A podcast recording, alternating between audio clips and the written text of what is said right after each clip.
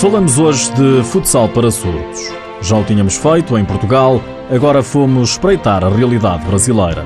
Destaque ainda para o Campeonato Português, que caminha para o final da fase regular.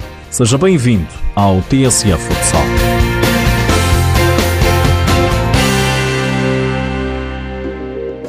Dizem que o Brasil em futsal anda anos-luz à frente de outros países, no futsal profissional, amador e não só.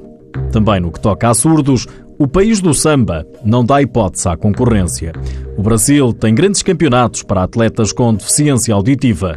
Rita Araújo é tradutora dos Libras, equipa de surdos brasileira, e explica que um surdo não tem grandes limitações para jogar a modalidade. Não existe barreiras. É, eles fazem a questão da adaptação.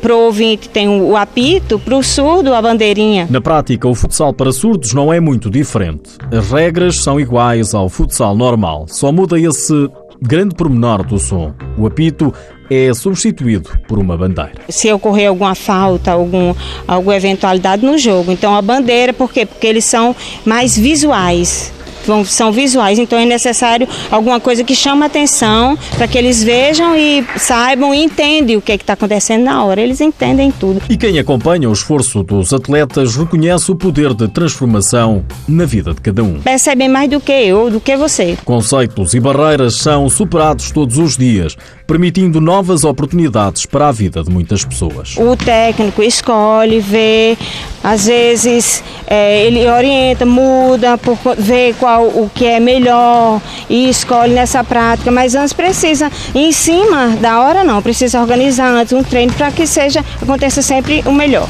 da melhor forma. Apesar dos grandes avanços no futsal para surdos no Brasil, as pessoas com deficiência auditiva ainda têm muito para conquistar. É um desporto que precisa de apoio estatal. Precisa, né? Dessa valorização, tem a saúde, eles conseguem, eles têm coragem, têm tem liderança também, eles são capazes também, orgulho, surdo também, e o surdo pode, tem essa barreira, tem, mas precisa mostrar esse orgulho surdo, que o surdo consegue, que ele é capaz e com a ajuda financeira, né, de algumas empresas no caso, nesse momento nós precisamos de roupa, de algumas coisas, que chegar porque a questão do objetivo pode é, para essa competição. Futsal para surdos. Através dele o preconceito tem vindo a ser driblado, pelo menos no Brasil, é mais um grande passo na modalidade.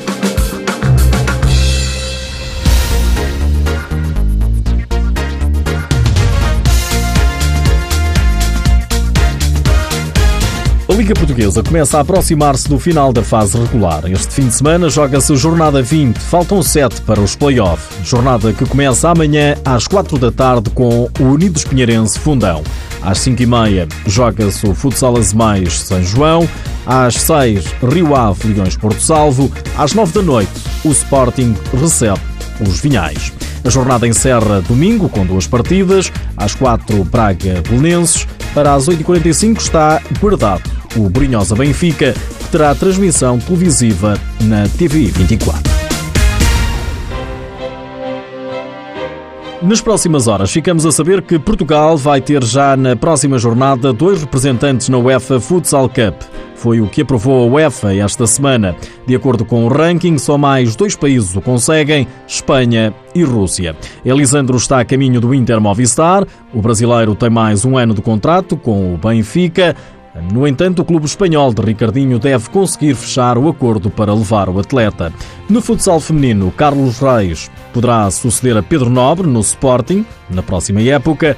Carlos Reis, atualmente treinador adjunto do Belenenses, é apontado como o principal sucessor do atual técnico leonino. Lá por fora, a Argentina vai acolher a edição de 2017 da Copa América de Futsal, onde participam as 10 seleções da Commonwealth. A sede prevista inicialmente era o Brasil. A competição terá como datas os dias 5 a 12 de abril.